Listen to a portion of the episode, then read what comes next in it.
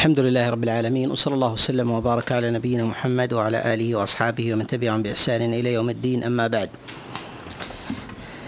ففي هذا المجلس وهو آخر أحد من من هذا العام شارد الحجة من العام السادس والثلاثين بعد الأربعمائة والألف وهو كذلك أيضا المجلس الأخير من الكلام على حديث عثمان في صفة وضوء النبي صلى الله عليه وسلم. توقفنا في المجلس السابق على الكلام على بعض المسائل المتعلقة بمسح الرأس. وفصلنا في هذه المسألة وفي هذا المجلس بإذن الله عز وجل نتكلم على المسائل التالية لذلك منها ما يتعلق بمسألة مسح الأذنين وكذلك من المسائل الواردة في ذلك في بعض الروايات في تخليل اللحية كذلك أيضا في غسل القدمين وما يلي ذلك من بعض المسائل والأحكام الواردة الواردة في هذا الباب. وأول هذه الروايات المتعلقة ببابنا هو قوله أدخل يده فأخذ ماء فمسح برأسه وأذنيه فغسل بطونهما وظهورهما آه، مرة مرة واحدة. هذا الحديث قد أخرجه أبو داود من حديث ابن أبي مليكة عن عثمان بن عفان ويرفعه عن رسول الله صلى الله عليه وسلم. وهذا الحديث من طريق على ما تقدم من طريق ابن أبي مليكة وفي إسناده إليه سعيد المؤذن ولم يوثقه معتبر ولم يوثقه آه، معتبر. في هذا آه، مسح الأذنين في هذا مسح الأذنين. إذا أردنا أن نتتبع الطرق الواردة في حديث عثمان آه، عن النبي صلى الله عليه وسلم في صفة وضوئه نجد أن حديث عثمان آه، لم يرد آه، فيه آه، ذكر لي ذكر للأذنين في الصحيحين ذكر الأذنين في الصحيحين. كذلك أيضا ما جاء في حديث عبد الله بن زيد وكذلك أيضا في حديث عبد الله بن عباس في في الصحيحين وإنما روايات مسح الأذنين هي في خارج في خارج الصحيحين. ومن هذا أخذ بعض العلماء ما يتعلق بالقرائن في أن مسح الأذنين ليس بواجب والصواب فيه أنه أنه سنة. عن رسول الله صلى الله عليه وسلم. آه، حديث آه، صفة وضوء النبي عليه الصلاة والسلام متعددة منها في حديث آه، عثمان بن عفان وعلي بن أبي طالب وعبد الله بن عباس وأبي هريرة ومعاوية وعائشة وأنس وكذلك أيضا جاء عن البراء بن عازب وعمار بن ياسر وغيرهم من أصحاب رسول الله صلى الله عليه وسلم. وأمثل ما جاء في مسح الأذنين عن النبي صلى الله عليه وسلم. جاء ذلك في حديث عبد الله بن عباس. وجاء ذلك أيضا في حديث عبد الله بن عمرو بن العاص وهو حديث المشهور في الذي يروي عمرو بن شعيب عن أبيه عن جده في صفة وضوء النبي صلى الله عليه وسلم. كذلك أيضا في جاء في حديث المقدام بن معدي كرب وهذا وهذه الأحاديث قد أخرجها أبو داود في كتابه في كتابه السنن. جاء أيضا في صفة وضوء النبي من حديث من حديث البراء بن عازب أخرجه الإمام أحمد في كتابه في كتابه المسند. وجاء كذلك أيضا آه، من مرسل عبد الله الصنابحي أخرجه الإمام الإمام مالك رحمه الله في كتاب الموطأ وهو مرسل وهو مرسل صحيح. وجاء في مسح الأذنين حديث أخر وهذه أمثلها هذه آه، أمثلها. ولا خلاف عند العلماء في مشروعية مسح الأذنين. لا خلاف عند العلماء في مشروعية مسح الأذنين. وإنما خلافهم في ذلك في بعض الأحكام المتفرعة عن عن هذه المسألة. وذلك في عدد مسح الأذنين وحكمهما المسح والغسل وهل يغسلان مع الوجه أم يمسحان مع الرأس؟ أم الحكم في ذلك جميعا؟ فيمسحان ويغسلان آه، بكل مع الوجه ويمسحان مع الرأس. أم ثمة حكم لظاهرهما وباطنهما فما كان بيواجه الإنسان بهما فيدخلان من جهة الوجه وهو ما ظهر من وهو ما ظهر من الأذنين. وما كان من دبرهما فإنه يلحق في ذلك في ذلك الرأس. هذه أقوال عن السلف. هذه أقوال أقوال عن السلف. ولكن قبل الولوج في هذه المسائل والتفريع فيها يجب أن نبين أن مسح الأذنين مشروع أن مسح الأذنين مشروع. وهذا باتفاق العلماء هذا باتفاق باتفاق العلماء ولا خلاف عند السلف وكذلك أيضا من الخلف في هذه في هذه المسألة. وكذلك أيضا ف إن من المسائل المتعلقة بذلك إذا قلنا بمشروعيتها فهل يعني من ذلك الوجوب فهل يعني من ذلك من ذلك الوجوب. لا يحفظ عن النبي صلى الله عليه وسلم أمر أمر بمسح الأذنين ولا ولا بغسلهما. ولا كذلك أيضا يثبت الإيجاب عن أحد من أصحاب رسول الله صلى الله عليه وسلم. ولا يثبت عن أحد من أصحاب النبي عليه الصلاة والسلام الإيجاب. وغاية ما جاء في ذلك هو العمل غاية ما جاء في ذلك العمل. جاء العمل في ذلك عن جماعة من أصحاب النبي عليه الصلاة والسلام. جاء ذلك عن عمر الخطاب فيما رواه الأسود عنه وجاء ذلك عن علي بن أبي طالب فيما رواه عبد الله بن عباس وعبد خير عن علي بن أبي طالب في مسح الأذنين. وجاء ذلك عن عبد الله بن عمر وكذلك أيضا عن عبد الله بن عباس وجاء عن أنس بن مالك وعن عبد الله بن مسعود وغيره من أصحاب رسول الله صلى الله عليه وسلم. إذا تقرر هذا واتضح أن غاية ما جاء في ذلك إنما هو إنما هو العمل وعن بعضهم شيء يسير من التأكيد أخذ بعضهم منه منه الإيجاب. نقول إن مسح الاذنين إن مسح الأذنين سنة وليس بواجب سنة وليس وليس بواجب. ويظهر لي أن هذا عليه إجماع السلف أن هذا عليه إجماع إجماع السلف. ولا أعلم احدا من أصحاب النبي عليه الصلاة والسلام ولا أن أحد من من التابعين ثبت عنه الإيجاب قولا واحدا لا يختلف عنه فيه لا يختلف عنه عنه فيه. بل إنه لا يثبت الاجابه عن أحد من أصحاب النبي عليه الصلاة والسلام. من وجه يصح حتى يقال إنه إنه لا يختلف عنه عنه فيه.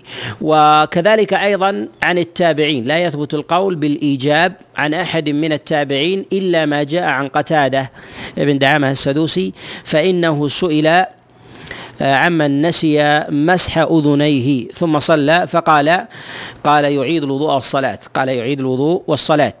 ونقول إنه قد اختلف في ذلك على قتادة. فإنه قد جاء عنه في ذلك روايتان جاء عنه في ذلك روايتان. الرواية الأولى أنه يعيد وهذا التي رواه شعب بن الحجاج كما رواه ابن جرير الطبري في كتابه في كتابه التفسير آه، عن شعبة بن الحجاج عن قتادة. ولكنه قد ثبت من حديث معمر عن قتادة أنه سئل عمن نسي مسح أذنيه أنه سئل مسح من نسي مسح أذنيه ثم صلى قال لا يعيد. قال لا يعيد إلا إن ترك مسح رأسه إلا إن ترك مسح مسح رأسه. وهذا يدل على آه، أن القول الذي جاء عن عبد الله عن عن قتادة فيما يرويه شعبة أنه جاء مجمل وذلك أنه جاء في سياق أنه إذا ترك المضمضة والاستنشاق وأذنه وشيئا من قدمه ثم صلى فإنه يعيد وضوءه وصلاته ذكر ذلك من جملة من جملة من الأعضاء فربما دخل بعضها في بعض دخل بعضها في في بعض. ورواية آه، معمر في ذلك تبين هذا الأمر ثم الدخول فيما عليه اتفاق العلماء عليهم رحمة الله انه ما كانوا يشددون في ذلك. ومن القرائن التي تدل على عدم الوجوب التي تدل على عدم وجوب آه، مسح الأذنين أنها لم ترد في أصح الروايات وكذلك أصح الصفات عن النبي عليه الصلاة والسلام في أصح طرقها وإنما جاءت في طرق فيها آه، فيها فيها كلام أو طرق متوسطة وإن كانت وإن كانت صحيحة. ولهذا لم يعتمد الشيخان إخراجه. لم يعتمد الشيخان. إخراجها فدل ذلك على عدم فدل ذلك على عدم الوجوب. يذكر بعض الفقهاء المعتنين بالخلاف آه، عن السلف أنه جاء عن ابن شهاب الزهري أنه كان يقول بوجوب مسح الأذنين وهذا لا إسناد له عنه وهذا لا إسناد له له عنه. وأعلى ما جاء في ذلك هو عن قتادة. وعلى ما جاء في ذلك عن عن قتاده. وإن كان لا يذكره المعتنون بمسائل الخلاف لا يذكرونه عن قتاده ولكنه موجود ولكنه موجود. قد أخرجه من جرير الطبري في كتابه في كتابه التفسير وربما لم يذكروه آه، في مسائل الخلاف لأنه قد جاء عنه القول بعدم القول بعدم بعدم الوجوب.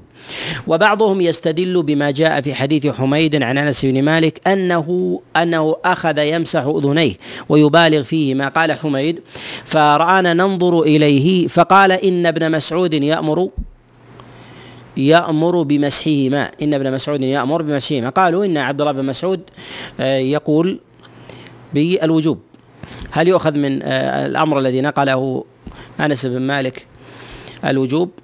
فهل يستفاد من ذلك من ذلك الوجوب؟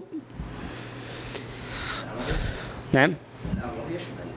لكن آه هذا هذا الأثر الذي يرويه حميد عن أنس بن مالك عن أنس بن مالك إن عبد الله بن مسعود يأمر بمسح الأذنين. هل هو دليل على الوجوب؟ أنا أقول إنه دليل على الاستحباب لأن الذي ينقل عنه ابن مسعود من هو؟ أنس بن مالك خدم النبي كم سنة؟ عشر سنين فإذا كان لم يكن لديه شيء مرفوع وروى عن عبد الله بن مسعود هذا يدل على ماذا؟ على أن أعلم الناس بالمرفوع عن النبي عليه الصلاة والسلام في أمثال هذه الصفات الذي يخدم النبي عليه الصلاة والسلام في حاله وشأنه ووضوئه وخادمه ليس لديه دليل إلا عن عبد الله بن مسعود فهذا يدل على ماذا؟ يدل على الاستحباب نقول إن هذا الأثر ايراده دليل على على أن مسح الأذنين مستحب وأنه ليس بواجب لأنه لو كان لديه أمر مرفوع عن النبي عليه الصلاة والسلام ما احتاج إلى أن يروي عن عبد الله ابن مسعود. ومن القرائن التي تدل أن عبد الله بن مسعود ما يرى الوجوب أن جميع أصحابه على الاستحباب أن جميع أصحاب عبد الله بن مسعود على الاستحباب وعلى راسه من اصحابه من من أئمة من أئمة الكوفيين الذين هم مدرسة عبد الله ابن مسعود عليه رضوان الله. ولهذا نقول إنه لم يثبت عن أحد من أصحاب النبي عليه الصلاة والسلام أنه كان أنه كان يوجب غسل أو مسح الأذنين غسل أو مسح الأذنين. و في هذا في هذا في هذه الرواية قال فغسل بطونهما وظهورهما مرة واحدة.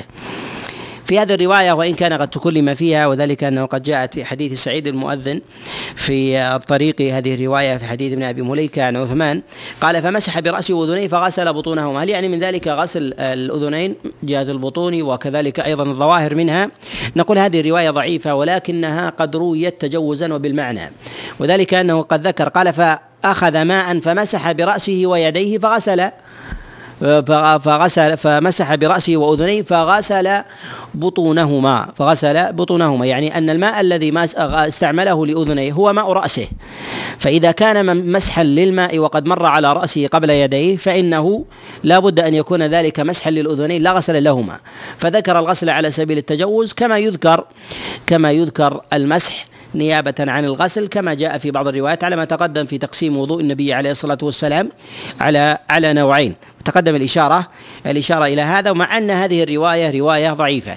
لم يثبت عن النبي صلى الله عليه وسلم أنه غسل أذنيه وإنما الثابت في ذلك مسحهما الثابت في ذلك مسحهما ولم يثبت عن أحد من أصحاب النبي عليه الصلاة والسلام أيضا غسل الأذنين إلا ما جاء عن عبد الله بن عمر. إلا ما جاء عن عبد الله بن عمر عليه رضوان الله أنه كان يغسل أذنيه أنه كان يغسل أذنيه فيما رواه نافع عنه. ولكن نقول إن هذا من عبد الله بن عمر ليس تشريعا وإنما احتياطا وإنما وإنما احتياطا ويدل ذلك ويدل هذا على أنه على سبيل الاحتياط جملة من القرائن. أولها أن هذا فعل من عبد الله بن عبد الله بن عمر عليه رضوان الله رواه عنه نافع. ونجد أن جماهير أصحاب عبد الله بن مسعود عبد الله بن عمر يروون عنه المسح لا يرون عنه الغسل. وقد روى نافع والذي روى عنه الغسل ذلك أن في أكثر الروايات عنه أنه كان يمسح. كذلك أيضا يروي عنه في ذلك غيلان بن عبد الله ومسلم بن آه، بن الصبيح وغيرهم من الرواة يروون عن عبد الله بن عمر عليه رضوان الله تعالى أنه كان يمسح أنه كان يمسح ولا يغسل. ومن القرائن أيضا التي تؤكد ذلك على أن هذا خاص بعبد الله بن عمر وأنه فعله على سبيل الاحتياط أنه لم يثبت أنه أمر احدا به وإنما هو فعل خاص وفعل خاص. وعبد الله بن عمر ممن يحتاط ويحترز ويعمل في نفسه ما لا يأمر به ما لا يأمر به غيره. وهذا دل عليه جملة من النصوص. وذلك أن عبد الله بن عمر كان يغسل باطن أذنيه. وكذلك أيضا آه، ثبت عنه من حديث نافع أنه كان يغسل قدميه سبعا سبعا سبعا وهذا وهذا من شدة الاحتياط لما ورد في الوعيد من القدم ما ورد في الوعيد من القدم. فهو يجوز نفسه لنفسه من الفعل ما لا يأمر به ما لا يأمر به غيره فدل ذلك على أن هذا من أمور الاحتياط فدل هذا على أنه من أمور من أمور آه، الاحتياط. بعضهم يقول إن عبد الله بن عمر عليه رضوان الله قد جاء عنه أنه كان يقول الأذنان من الرأس الأذنان من الرأس فامسحوها فامسحوهما فقالوا إن هذا الأمر الذي جاء عن عبد الله بن آه، عمر عليه رضوان الله مع دلالته على على المسح الا انه يتضمن الأمر ويتضمن كذلك أن الأذنين من الرأس ويحملون على يحملون هذا الحديث سواء كان موقوفا أو مرفوعا أن الأذنين من الرأس على وجوب مسح الأذنين لانها تأخذ حكم الأذنين. نقول هذا فهم في نظر هذا فهم في نظر. بل إن إطلاقه من الأذنين من الرأس هذا دليل على التخفيف والتيسير. هذا دليل على التخفيف والتيسير. لماذا؟ لأن الرأس الأصوب أنه لا يجب استيعابه أنه لا يجب لا يجب استيعابه. فإذا كانت من الرأس فأنت تركت جزءا من رأسك. وثبت عن عبد الله بن عمر أنه كان يمسح على على ناصيته وثبت عنه أنه كان يمسح على يفوخه. فدل على على أن الأمر فيه على أن الأمر فيه تيسير. على أن الأمر فيه تيسير.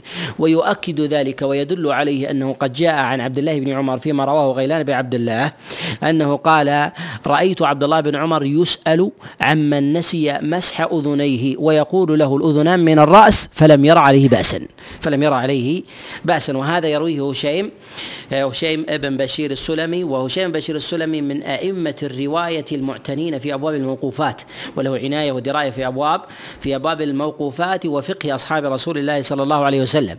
وبهذا نعلم أن الأحاديث المرفوعة والروايات الموقوفة التي فيها أن الأذنين من الرأس سواء عن الصحابة أو كان ذلك عن التابعين أنها لا تدل على إيجاب مسح الأذنين وإنما تدل على الترخيص وعدم التشديد فيهما عدم التشديد فيهما وأن أمرهما على السعة وأن أمرهما على السعة وينبغي أيضا أن يشار إلى مسألة أن أن العلماء يتفقون من السلف على أن مسح الرأس يجزئ عن مسح الأذنين. ولكن مسح الأذنين لا يجزئ عن مسح الرأس. لا يجزئ عن مسح عن مسح الرأس. وهذا منهم من حكى الاتفاق الاتفاق عليه ولكنه من جهة عملهم ظاهر لأنهم لا يدعون مسح الرأس ويدعون مسح الأذنين ويدعون مسح الأذنين كما جاء في بعض الروايات في بعض الروايات عنهم وكما يعتضد ذلك أنه قد جاءت صفة صفة وضوء النبي عليه الصلاة والسلام في جملة من الأحاديث في جملة من الأحاديث ولم يذكر فيها مسح ولم يذكر فيها مسح الأذنين مما يدل على عدم على عدم الإيجاب وكذلك التأكيد. وإذا قلنا ورجحنا فيما سبق أن المضمضة والاستنشاق الصواب فيها أنها أنها سنة وليست وليست بواجب على ما تقدم تقريره. على ما تقدم تقدم تقريره. فإن القول في مسح الأذنين من باب أولى. لماذا؟ لأن ورود المضمضة والاستنشاق جاءت بأصح الروايات وأثبتها أكثر من ثبوتها ثبوتها في مسح الأذنين. ويدل على أن النقلة إنما نقلوا إنما نقلوا الروايات آه، في ذلك عن النبي عليه الصلاة والسلام فيما يغلب عليه العنايه العناية به العناية به. وهذا مع الإقرار بأن مسح الأذنين هو محل اتفاق ولكن الخوض في ذلك إنما خوض في مسألة في مسألة الإيجاب في مسألة الإيجاب. هنا آه، قال في هذه الرواية آه، فغسل بطونهما وظهورهما مرة مرة واحدة. وجاء في الرواية الأخرى قال وأمر وأمر بيديه على ظاهر أذنيه ثم مر بهما على لحيته. هذا الحديث وجاء من حديث معاذ بن عبد الرحمن التيمي وعن حمران عن عثمان ابن عفان عن رسول الله صلى الله عليه وسلم وقد أخرجه الإمام أحمد في كتابه في كتابه المسند. في صفة مسح النبي عليه الصلاة والسلام لأذنيه جاء في ذلك جملة من الأحاديث. جاء في ذلك جملة من الأحاديث. جاء في ذلك أن النبي عليه الصلاة والسلام كان يمسح ظاهرهما وباطنهما. وجاء النبي عليه الصلاة والسلام أنه كان آه، يدخل أصبعيه السباحتين في أذنيه ويمسح بإبهاميه ظاهر أذنيه. جاء ذلك في جملة من الأحاديث منها في حديث عبد الله بن عمرو بن العاص. كما جاء عند أبي داود في حديث عمرو بن شعيب عن أبي عن جدي في صفة وضوء النبي عليه الصلاة والسلام. وجاء ذلك أيضا في حديث عبد الله بن عباس وجاء أيضا في حديث المقدام بن معدي كرب عند أبي داود أيضا وجاء أيضا عند الإمام أحمد في حديث يزيد بن البراء بن عازب عن أبيه. وجاء كذلك أيضا في حديث عبد الله الصنابحي عن رسول الله صلى الله عليه وسلم. الصفة الواردة في ذلك هي المسح مسح ظاهر الأذنين وباطنهما وأن يدخل إصبعيه السباحتين في أذنيه ويمسح ظاهر آه، وظاهر أذنيه بإبهاميه. يمسح ظاهر أذنيه بإبهاميه. هذا هو الثابت عن النبي عليه الصلاة والسلام. وهذا أيضا الذي فعله غير واحد من الصحابة. قد رواه الأسود عن عمر بن الخطاب عليه رضوان الله في مسح ظاهر الأذنين وباطنهما وجاء ذلك عن علي بن أبي طالب فيما رواه عبد الله بن عباس وعبد خير عن علي بن أبي طالب وجاء ذلك أيضا عن عبد الله بن عباس من فعله وأيضا جاء عن عبد الله بن عمر وأنس بن مالك وغيره من أصحاب رسول الله صلى الله عليه وسلم. وكيفما اتفق وكيفما اتفق في مسح الأذنين فإن ذلك فإن ذلك يؤدي الغرض يؤدي الغرض وذلك كحال مسح الإنسان لرأسه فإذا كان مسح الإنسان لرأسه ومسح الرأس فرض من فروض الوضوء فكيفما جاء فإنه يجزئه فإنه يجزئه سواء أقبل يديه أو أدبر أو بدأ من أحد جانبيه إلى الجانب الآخر معاكسا أو وضع يده من غير مسح. وبللها فمر فوضعها على رأسه مرورا. يضعها هنا ثم يضع هنا ثم وضعها وضع هنا فإنه كذلك أيضا فإنه كذلك يجزئ كذلك أيضا بالنسبة للأذنين. إذا بلل يده ثم قام بقبض يده من غير أن يمرها فإنه يأتي فإنه يأتي بالقدر إلا أن السنة في ذلك أن يأتي بما جاء بما جاء الحديث الحديث به. تقدم أنه جاء عن عبد الله بن عمر الغسل وتقدم تعليل ذلك وتفصيله وأنه هو فرد عن عبد الله بن بن عمر آه، عليه رضوان الله تعالى. ولا يجب على الإنسان أن يخرج قذر أذنيه إذا كان إذا لم يكن ظاهرا خارجا ولهذا قد جاء عن ابن جريج أنه سأل عطاء آه، ابن أبي رباح قال أحق علي أن أخرج وسخ الأذنين؟ قال لا. وإسناده عن عطاء وإسناده عن عطاء صحيح. و إخراج ذلك وتعمده هو من التكلف باعتبار عدم ثبوت دليل في ذلك عن النبي عليه الصلاة والسلام ولا عن أصحاب رسول الله صلى الله عليه وسلم. وأما بما يتعلق بمسألة آه، آه، مسألة آه، موضع مسح الأذنين نقول ماء الأذنان يلحقان الرأس ولا يلحقان الوجه لأنهما إذا لحق الوجه فإنهما يغسلان لا يمسحان. يغسلان لا لا يمسحان. وقد جاءت أقوال متعددة عن السلف. جاءت أقوال متعددة عن السلف. منهم من قال إنهما يغسلان ويمسحان. يغسلان ويمسحان. يعني أنهما يغسلان إذا غسل الوجه ويمسحان إذا مسح الرأس أي أنه يمر عليهما مرتين. يمر عليهما يمر عليهما مرتين. وهذا جاء عن بعض عن بعض السلف. ومنهم من قال إنه يغسلهما مع الوجه وإذا غسلهما مع الوجه فإنه لا يمسحهما مع الرأس. وإذا غسل لم يغسلهما مع الرأس فإنه يمسحه لم يغسلهما مع الوجه فإنه يمسحهما مع الرأس. وهذا قد جاء عن عطاء بن أبي رباح. جاء عن عطاء ابن ابن أبي رباح. ونقول إن ظواهر الأدلة أن النبي عليه الصلاة والسلام كان يمسح الأذنين مع رأسه. كان يمسح الأذنين مع مع رأسه وما كان يغسلهما يغسلهما آه، مع وجهه. ومنهم من جعل للأذنين آه، الحكم مجتمعا وذلك بالغسل فيما واجه الإنسان به غيره وذلك بأنها تغسل مع الوجه. وأما ما أدبر منهما فإنه يمسح مع الرأس. وهذا صح عن عامر بن شراحيل الشعبي. وهذا تفصيل لا وهذا تفصيل لا دليل عليه. ينبغي أن نشير إلى مسألة قد نبهنا عليها في أحد الدروس الماضية وهو ما يتعلق بمسألة وهو ما يتعلق بمسألة الأحكام الشرعية للأعمال اليومية التي ينفرد فيها أهل الآفاق عن الحجازيين وخاصة أهل مكة والمدينة. أهل مكة والمدينة.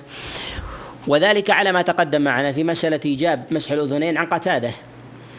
وما جاء أيضا في التفاصيل المروية هنا عن بعض السلف في غسل الأذنين أو التفصيل فيهما أو التفصيل فيهما. نجد أن هذا القول لا يوجد عند المدنيين. والوضوء هو من الأعمال اليومية التي لا تفعل مرة بل تفعل مرات.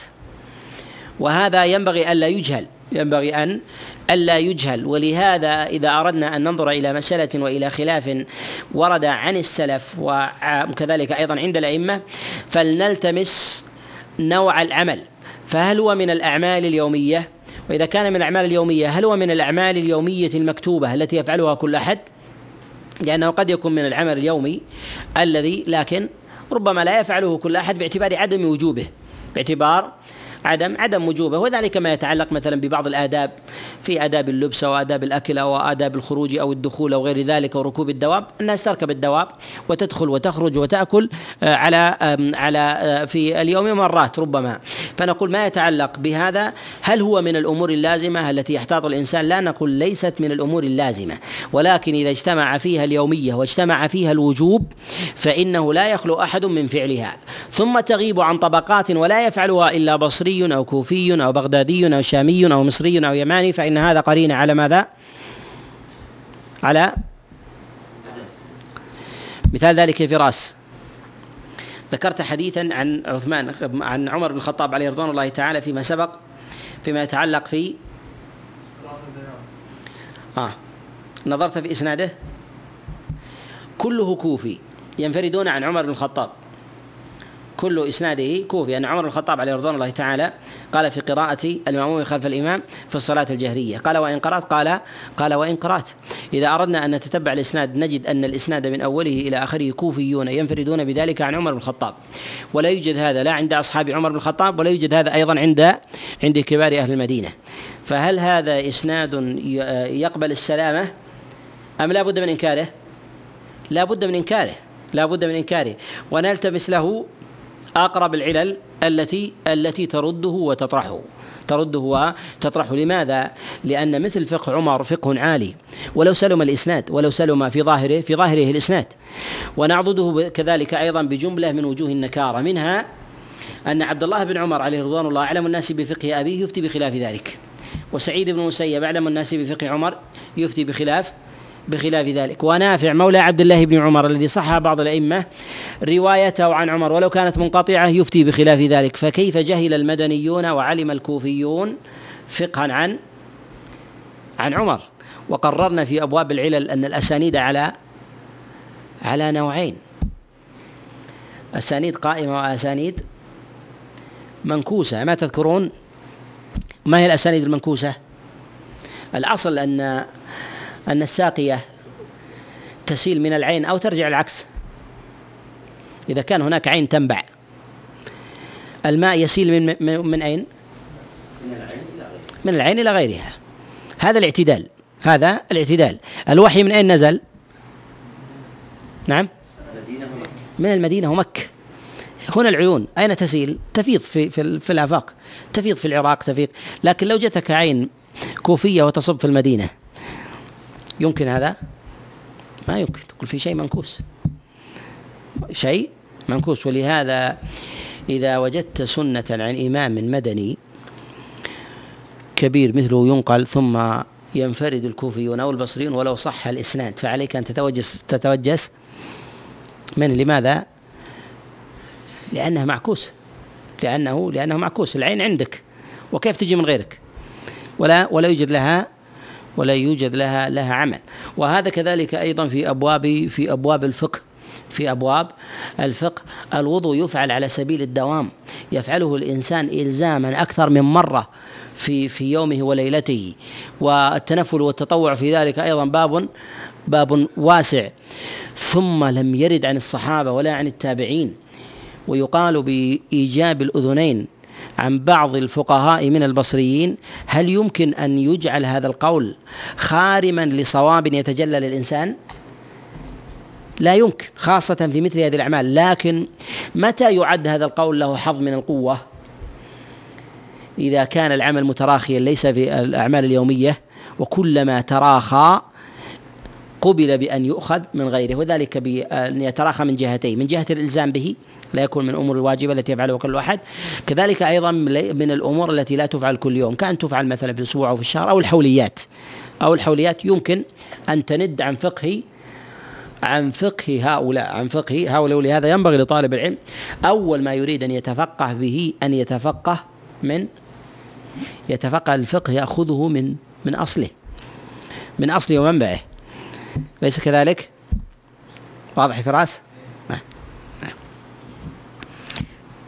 لأن فراس جزاه الله خير استدل علينا بحديث بأثر وظاهر إسناده الصحة وله وجه من الاستدلال ولكن من تأمل إسناده وجد أنه أنه كوفي من أوله إلى آخره عن عمر ولا يعرف ولا يعرف في المدينة. ومن كان بصيرا بالنقد لا يجد بد من إنكاره لا يجد بد لا يجد بد من من إنكاره ويحمله على محمل أنه وقلب أو روي بالمعنى أو فسر على تفسير آخر كان يقال مثلا في صلاة سرية فحمله على صلاة جهرية والكوفيون يروون بالمعاني كثيرا.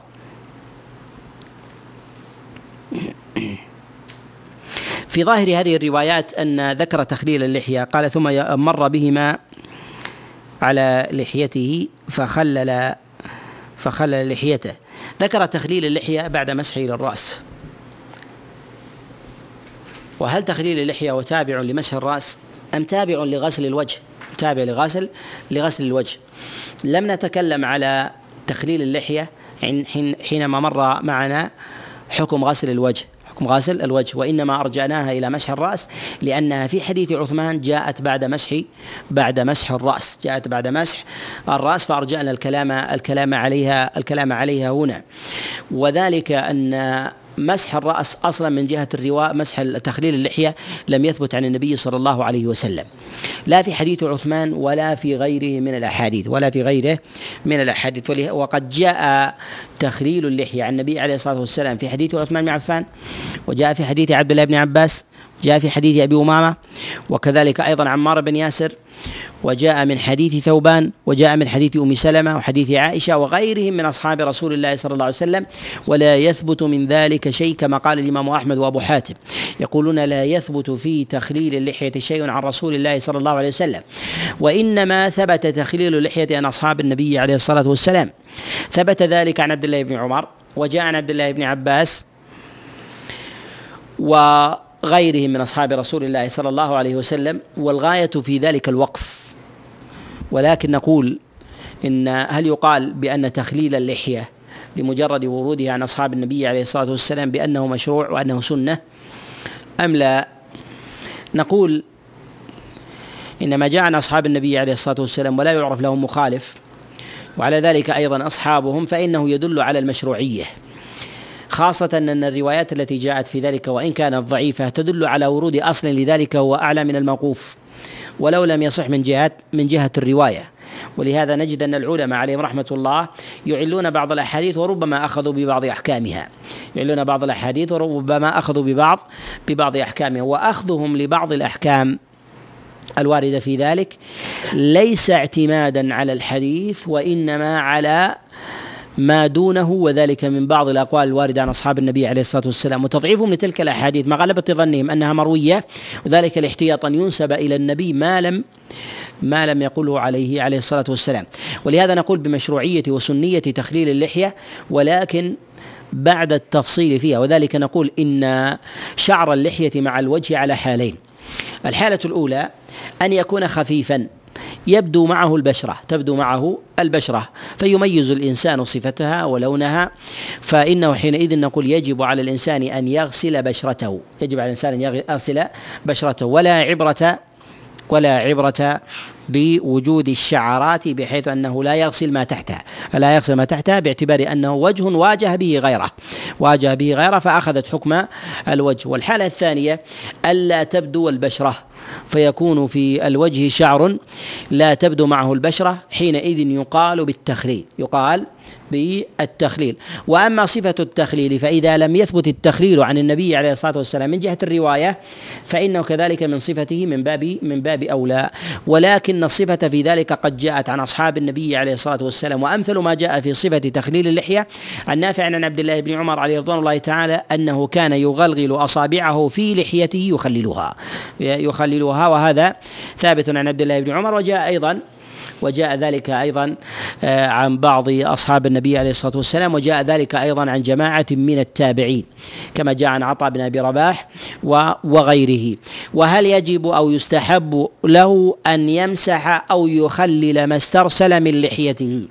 مما بعد عن وجهه. نقول إذا كان مسح ما استرسل من الرأس ومسح الرأس واجب فإن مسح ما استرسل من اللحية وتخليل اللحية ليس بواجب. أولى بالقول بعدم وجوبه.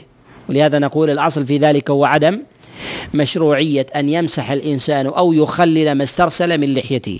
ما استرسل من لحيته وإنما السنة في ذلك أن يخلل أصولها أن يخلل أصولها. أما ما استرسل منها فإن لا نقول بمشروعيته ولو فعل ذلك فهو حسن لأنه قد جاء عن بعضهم أنهم كانوا يمسحون لحاهم بالوضوء وذلك بما بقي بأيديهم بما بقي في أيديهم إما من مسح رأسهم وإما من غسل من غسل وجوههم. فذلك من الأمور الحسنة إلا أن القول بسنيتها يفتقر إلى دليل ولم يثبت عن النبي صلى الله عن النبي صلى الله عليه وسلم في ذلك في ذلك شيء. وهنا مسألة فيما يتعلق بمسألة مسألة آه، تخليل اللحية ومسح الأذنين. فهل في ذلك عدد أم ليس فيهما عدد؟ وتخليل اللحية إذا لم يثبت عن النبي عليه الصلاة والسلام فيه خبر لم يثبت فيه صفة ولا عدد. وأما مسح الأذنين فإنها ثابتة عن النبي عليه الصلاة والسلام والصحيح أنها تمسح مرة واحدة. وذلك من وجوه. أولها أن الأذنين يتبعان الرأس والرأس يمسح مرة. فإذا كان الرأس وهو الآكد وهو الأصل يمسح مرة فإن الأذنين من باب أولى وذلك أن الأذنين فرع والأصل والرأس أصل فيخفف في الفرع من باب أولى من أبواب التخفيف في في الأصل. الثاني أن الروايات التي روت عن النبي عليه الصلاة والسلام صفة وضوئه وروت عنه مسح الأذنين ذكرت العدد في الأعضاء وما ذكرت العدد في مسح الأذنين. مما يدل على أنه يمسح مرة أنه يمسح مرة مرة واحدة. الأمر الثالث أيضا يضاف إلى هذا أن المسح إذا زاد عن واحدة يكون غسلا خاصة فيما صغر من الأعضاء وذلك كالأذنين فإنه إذا مسح بلل يده ثم مسحها ثم بللها ثم مسحها ثم بللها ثم مسحها لم يكن ذلك مسحا وإنما غسلا. وإنما غسلا ويخرج ويخرج الحكم عن مقصوده ويخرج الحكم عن مقصوده وعن التيسير فيه. أما بالنسبة للحية أما بالنسبة للحية فنقول لم يثبت عن النبي عليه الصلاة والسلام في ذلك في ذلك عدد وإنما ثبت ذلك وإنما ثبت ذلك آه، عن بعض السلف في العدد التخليل. ولكن لا نقول بالسنية وإنما نقول حكم اللحية حكم الوجه.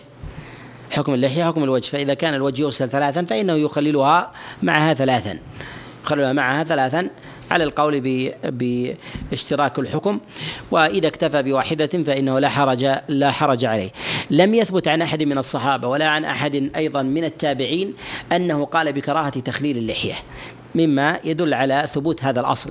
وإنما غاية ما جاء عنهم أنهم تركوا أنه تركوا تخليل اللحية وهذا ثبت عن جماعة من السلف أنهم أنهم كرهوا ان أنهم تركوا تخليل اللحية. وهذا جاء عن الحسن البصري وجاء عن محمد بن الحنفية وعن مكحول وغيرهم من التابعين أنهم تركوا تخليل اللحية. فهذا أيضا من قرائن عدم من قرائن عدم عدم الوجوب.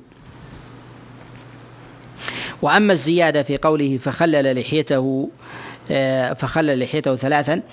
فهذه الزيادة ليست محفوظة فإنه قد رواها البزار في كتابه المسند من حديث عامر بن شقيق عن شقيق عن عثمان بن عفان وعامر بن شقيق وعامر بن شق عامر بن شقيق ضعيف ضعيف الحديث. تقدم الكلام على رواية ثم مسح برأسه إلى قفاه. وهنا في قوله ثم قال واعلموا أن الأذنين آه، من الرأس هي زيادة أيضا. لا تصح لأنها جاءت من رواية رجل من الأنصار عن أبيه عن رسول الله صلى الله عليه وسلم وفي إسناده وفي إسناده جهالة. وقد جاء ذلك عن النبي عليه الصلاة والسلام في جملة من الأحاديث وتقدم أنه لا يثبت ذلك مرفوعا إلى رسول الله صلى الله عليه وسلم.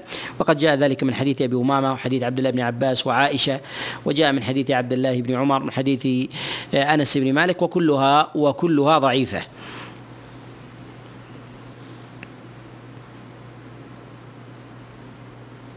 جاء في حديث عثمان مسح القدمين وجاء وجاء غسلهما. جاء مسح القدمين وجاء وجاء غسلهما. تقدم الإشارة معنا والتنبيه إلى أن وضوء النبي عليه الصلاة والسلام على حالين. وضوء وضوء خفيف وهو التمسح ووضوء سابغ وهو المنقي الذي يسبغ به الإنسان أعضاءه تقدم معنا التفصيل التفصيل في ذلك. وأنه ثبت في حديث عبد الله بن حديث علي بن أبي طالب فيما رواه النزال عند الإمام أحمد وغيره أنه كان يتمسح أنه كان يتمسح. وجاء ذلك أيضا عن النبي عليه الصلاة والسلام.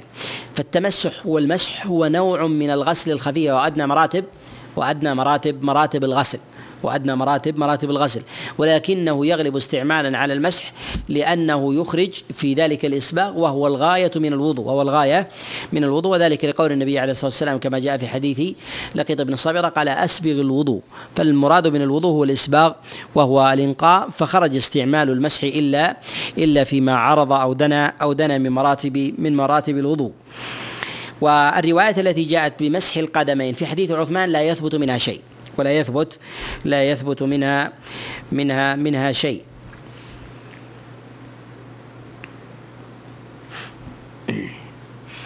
في حديث حمران عن عثمان بن عفان وهو في الصحيح قال غسل رجليه ثلاث مرار إلى الكعبين لا يختلف العلماء على أن غسل القدمين من فروض الوضوء. لا يختلف العلماء على أنها من فروضها وذلك أن الله عز وجل ذكرها في آية الوضوء. ثم أيضا النبي عليه الصلاة والسلام ما تركها مرة لا هو ولا أصحابه عليهم رضوان الله.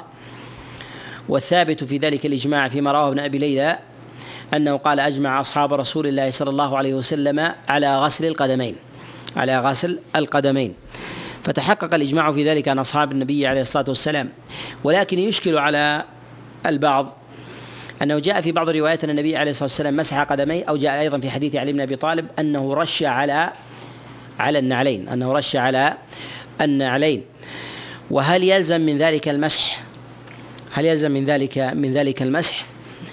نقول أن النبي عليه الصلاة والسلام يقول كما جاء في حديث عبد الله بن عمر كما رواه البخاري قال كنا نمسح أرجلنا فقال رسول الله صلى الله عليه وسلم ويل للعقاب من النار. وجاء أيضا في حديث أبي هريرة وفي الصحيحين النبي صلى الله عليه وسلم قال ويل للعقاب من النار. فإذا كان النبي صلى الله عليه وسلم يقول رحمك الله يقول في من ترك عقبه في قدمه فكيف إذا ترك الإنسان أكثرها واكتفى بمسحها؟ واكتفى بمسحها.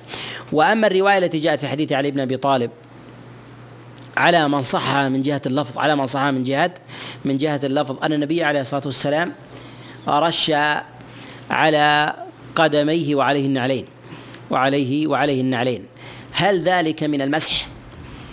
هل ذلك من المسح المساوي لمسح الخف الخفين أم لا؟ نقول ظاهر ذلك أنه غسل وذلك أنه لا يلزم من الرش أن يكون مسحا وذلك أن النبي عليه الصلاة والسلام الأصل في قدمه أن يكون النبي حاسرا لقدمه ليس عليها شيء ويقوم بغسلها. وذلك بإفاضة الماء عليها أو باغتراف بأخذ قبضة ثم ثم غسلها. وأما إذا كانت إذا كانت عليها النعل فإن الإنسان يرشها ثم يقوم بتحريك قدمه في نعله حتى حتى يستوعب ذلك ذلك الماء. حتى يستوعب ذلك الماء من من القدم فيكون في ذلك فيكون في ذلك غسلا. فيكون في ذلك غسلا.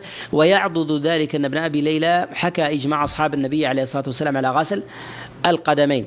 وعلى القول وعلى القول بأن هذه الرواية أنه اكتفاء بالرش أنه اكتفاء اكتفاء بالرش فنقول إن القدم في ذلك تكون على أحوال ثلاثة. الحالة الأولى أن أن تكون القدم سهلة النزع ولو كانت ولو كان فيها نعل فحكمها الغسل وهذا هو الأصل وهذا هو هو الأصل. الثانية أن يكون على الإنسان نعل يشق عليه نزعها وذلك نعال الصندل السبتية فإنه يشق على الإنسان النزع وذلك أنها مشدودة مشدودة على القدم. فيحمل القول الذي يقول بالرش على النوع الثاني على النوع الثاني أن القدم ليست بخالية فيكون الأمر بذلك بين المسح وبين الغسل بين المسح وبين وبين الغسل. الثالثة أن يكون على القدم خف أو جورب. فيكون ذلك مسح لظاهرها فيكون ذلك مسح مسح لظاهرها. هذا على التنزل بأن ذلك يكتفى بالرش من غير أن يستوعب أن يستوعب القدم وقد جاء عن بعض آه، السلف كما جاء عن عكرمة وجاء عن عامر بن شرحيل الشعبي وعن الحسن أنهم يقولون بمسح القدمين حمل بعض الفقهاء المتأخرين ذلك على المسح الوارد في حديث علي أنه نوع من الرش لا يستوعب الإنسان فيها فيها القدم نقول لا يمكن أن يحمل ذلك على مسح مجرد يدع الإنسان منها شيئا. والنبي عليه الصلاة والسلام يتوعد من ترك شيئا من قدمه لم يصيبه الماء بالويل. وكذلك أيضا في أمر النبي عليه الصلاة والسلام لمن كان في في في قدمه لمعه لمعة لم لم يصبها الماء فأمره النبي عليه الصلاة والسلام باحسان بإحسان وضوئه. فكيف إذا ترك الإنسان أكثر أكثر قدمه؟ ولهذا نقول إن ما جاء عنه من جهة المسح فالمراد بذلك هو التخفيف في أمر التخفيف في أمر القدم وعدم التشديد فيها. لا يختلف العلماء كذلك ان أن غسل القدمين يجري فيها التثليث كسائر الأعضاء. يجري فيها التثليث كسائر الأعضاء ولا يختلف في ذلك. كذلك أيضا يجري فيها مشروعية التيامن وذلك كاليدين وذلك كاليدين.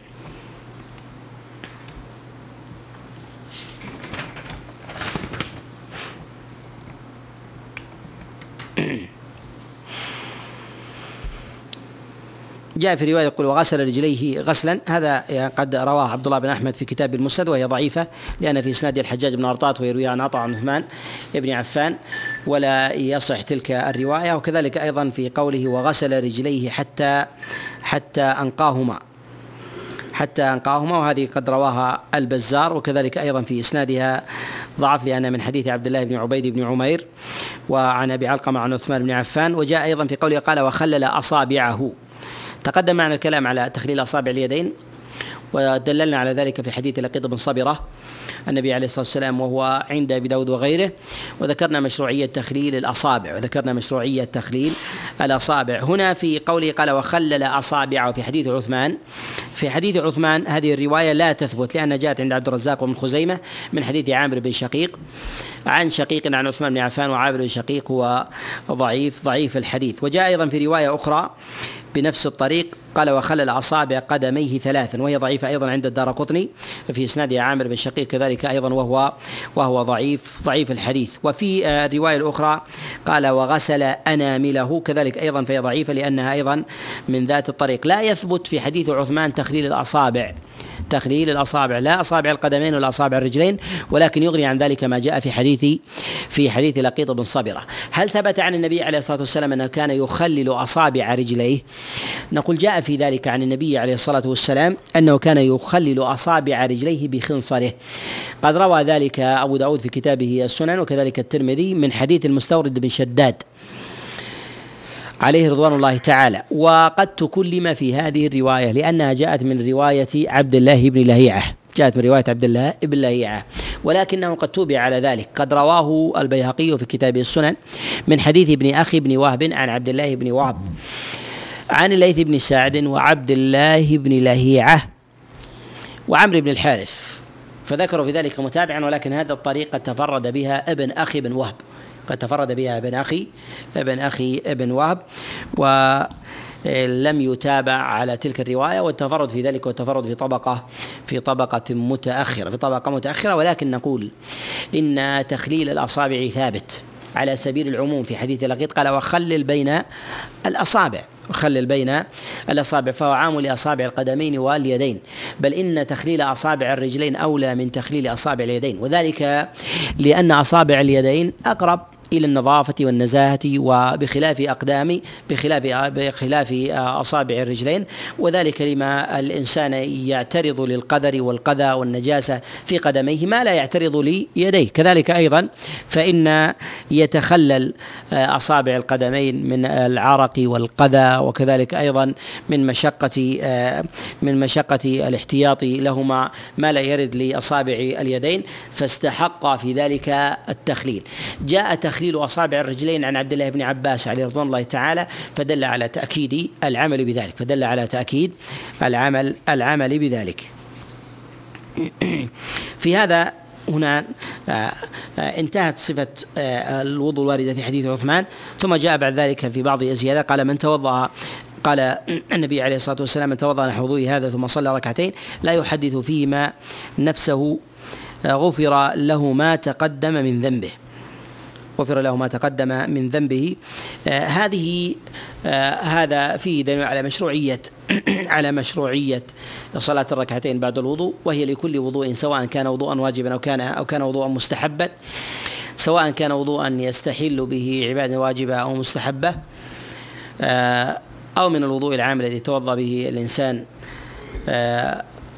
حتى لو كان لنومه فإن ذلك من من المشروع فإن ذلك من المشروع وهل يفعل ذلك في في أوقات النهي أم لا؟ على خلاف عند العلماء في ذلك. وجماهير العلماء على أن ذوات الأسباب لا تفعل في أوقات النهي. لا تفعل في أوقات في أوقات النهي. على هذا قول جمهور العلماء خلافا للشافعية وقول ابن تيمية رحمه الله إلى أنها تؤدى حتى في أوقات النهي والخلاف في ذلك قديم حتى عند أصحاب النبي عليه الصلاة والسلام. فإنه ثبت عن عبد الله عن عمر بن الخطاب عليه رضوان الله تعالى أنه كان آه، لا يصلي في وقت النهي وثبت عن عمر وهو ابن عبد الله بن عمر وهو ابنه أنه كان يؤدي الصلاة حتى في أوقات النهي إذا كان من ذوات إذا كانت من ذوات من ذوات الأسباب. قال ولا يحدث فيهما يحدث فيهما نفسه. وجاء في رواية ضعيفة قال يحدث لا يحدث فيهما نفسه إلا بخير. إلا إلا بخير. هذه زيادة آه، ضعيفة. ولكن نقول هنا لا يحدث فيهما نفسه. إشارة إلى معنى أن الخشوع في الصلاة من المتأكدات. وهي من فضائل الأعمال. بل إن النبي عليه الصلاة والسلام ربط الأجر بحضور القلب فيها. كما جاء في حديث عمار بن ياسر قال إن الرجل يصلي وما يقبل له من صلاته إلا إلا عشرها أو تسعها أو ثمنها أو سبعها أو سدسها أو خمسها أو ربعها أو ثلثها أو شطرها أو شطرها. ومنهم من ترد عليه كالثوب كالثوب الخلق هذا الحديث دليل على عظم الخشوع ودليل أيضا على أن الخشوع متأكد عظيم القدر إلا أنه ليس بواجب. إلا أنه ليس ليس بواجب. ومنهم من حكى الإجماع على ذلك ومنهم من من حكى خلافا في هذه المسألة وهي تحتاج إلى إلى كلام طويل. ولكن نقول الأظهر في ذلك وعدم الوجوب وذلك لجملة منها. النبي عليه الصلاة والسلام ذكر آه، في سياق الفضل لا يحدث به ما نفسه ذكرها فضلا وما ذكرها وجوبا والزاما. ومنها كذلك أن الخشوع في الصلاة إذا كان واجبا فإنه يلحق الإنسان إثم بتركه. وحديث عمار دليل على أنه ينقص الأجر لا يلحق الإثم. قال لا يقبل منه إلا عشرها أو تسعها أو ثمنها يعني أنه يؤخذ من أجره فإذا نقص الخشوع ينقص من ذلك الأجر. وإلا الأصل لو كان واجبا فإنه يلحقه وزر لا ينقص لا ينقص منه من واجر. فهذا من قرائن من قرائن أن أن ليست ليست واجبة. كذلك أيضا من قرائن في عدم الوجوب. أنا لو قلنا بالوجوب ما هو الحد الفيصل في في الوجوب في ذلك؟ كذلك أيضا ما هو الحد في مسألة الاسترسال وضبط ذلك مما ضبط ذلك مما يشق على على الإنسان مما يشق على الإنسان والشريعة. لا تأتي بالواجبات إلا فيما يمكن ضبطها إلا ما يمكن ضبطها. هذا مع عدم إغفال عظم منزلة الخشوع عظم منزلة الخشوع وعلو مرتبته وأنه أيضا من من أعظم أوصاف أهل الإيمان. هنا في الرواية قال وسلم عليه رجل وهو يتوضأ. فلم يرد فلم يرد عليه. هذه آه، الزيادة ليست محفوظة. قد رواها الدار قطني من حديث محمد بن عبد الرحمن بن البيلماني عن أبيه عن عثمان بن عفان. وابن البيلماني لا يحتج بحديثه ابن البيلماني لا يحتج لا يحتج بحديثه. في هذا إنه لا يشرع الكلام والسنة في ذلك السكوت عند عند الوضوء هذا لا يثبت فيه وهذا لا يثبت فيه شيء. بل بل لا حرج على الإنسان أن يتكلم أن يجيب سائلا أو مناديا أو يقضي حاجة بكلامه ونحو ذلك. فهذا مما لا حرج مما لا حرج فيه. كما أنه أيضا لا يثبت عن النبي عليه الصلاة والسلام ذكر في أثناء الوضوء إلا ما تقدم ما يتعلق في الأحكام الواردة في ذلك ما يتعلق بالتسمية تقدم بكلام الكلام على المرفوع فيها والكلام على ما يتعلق بالموقوف في ذلك على عمر بن الخطاب في مساله في مسألة الغسل. وأما في أثنائه فلم يثبت عن النبي عليه الصلاة والسلام. أما في ما بعد ذلك فقد جاء ذلك في صحيح مسلم في في التشهد في نطق الشهادتين كما جاء في حديث عمر بن الخطاب أخرجه الإمام مسلم قال فتوضأ ثم قال أشهد أن لا إله إلا الله وأشهد أن محمدا رسول الله إلا فتحت له أبواب الجنة الثمانية. جاء في زيادة في هذا الحديث أنه قال اللهم اجعلني من التوابين واجعلني من المتطهرين وهذه زياده غير محفوظة قد رواه الترمذي في كتابه السنن من حديث جعفر بن محمد الثعلبي يرويه عن زيد بن حباب عن معاوية بن صالح عن ربيعة وتفرد بها جعفر بن محمد الثعلبي عن زيد بن حباب. كذلك أيضا فإنه قد رواه غير واحد عن معاوية بن صالح ولم يذكروا هذه الزيادة كما رواه عبد الرحمن بن مهدي وغيره. والأظهر في هذه الزيادة أنها غير محفوظة أنها غير غير محفوظة. ولكن هل يعمل بالأدعية والأذكار إذا كان الضعف في ذلك ليس شديدا؟ إذا كان الضعف في ذلك ليس ليس شديدا فيصل إلى إلى الطراح. نقول من تأمل طريقة العلماء عليهم رحمة الله يجد أنهم لا يشددون في ذلك يجد أنهم لا يشددون في ذلك. وثمة موضع لطيف في العلل لأبي حاتم رحمه الله أنه آه، سئل عن بعض آه، الألفاظ في عند دخول الخلاء عند دخول الخلاء في الاستعاذة في بعض الألفاظ فأعلها فقال أيدعو؟ قال دعاء لا بأس. يعني أنه لا حرج على الإنسان يدعو يعني حتى لو كان الحديث في في ضعف نقول مما لا حرج على الإنسان أن يدعو حتى بالأدعية الضعيفة أن يدعو بالأدعية الضعيفة وهذا من أمور من أمور التيسير. نعم. لا لا في الخلاء. عند الدخول. عند الدخول نعم.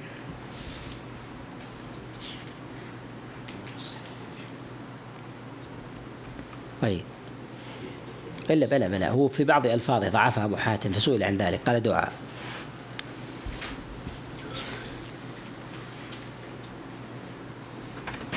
ويستشكل يقول إن الدعاء هل هو في الصحيحين؟ نعم في الصحيحين.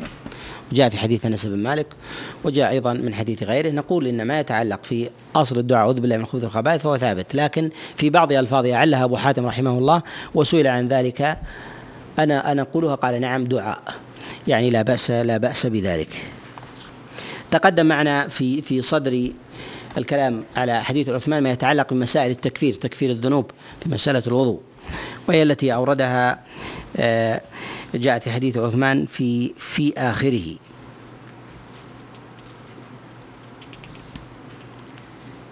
مما يغني عن إعادته هنا و نكتفي بهذا القدر ونسأل الله عز وجل أن ينفعنا بما سمعنا وأن يجعله حجة لنا لا علينا. وصلى الله وسلم وبارك على نبينا محمد.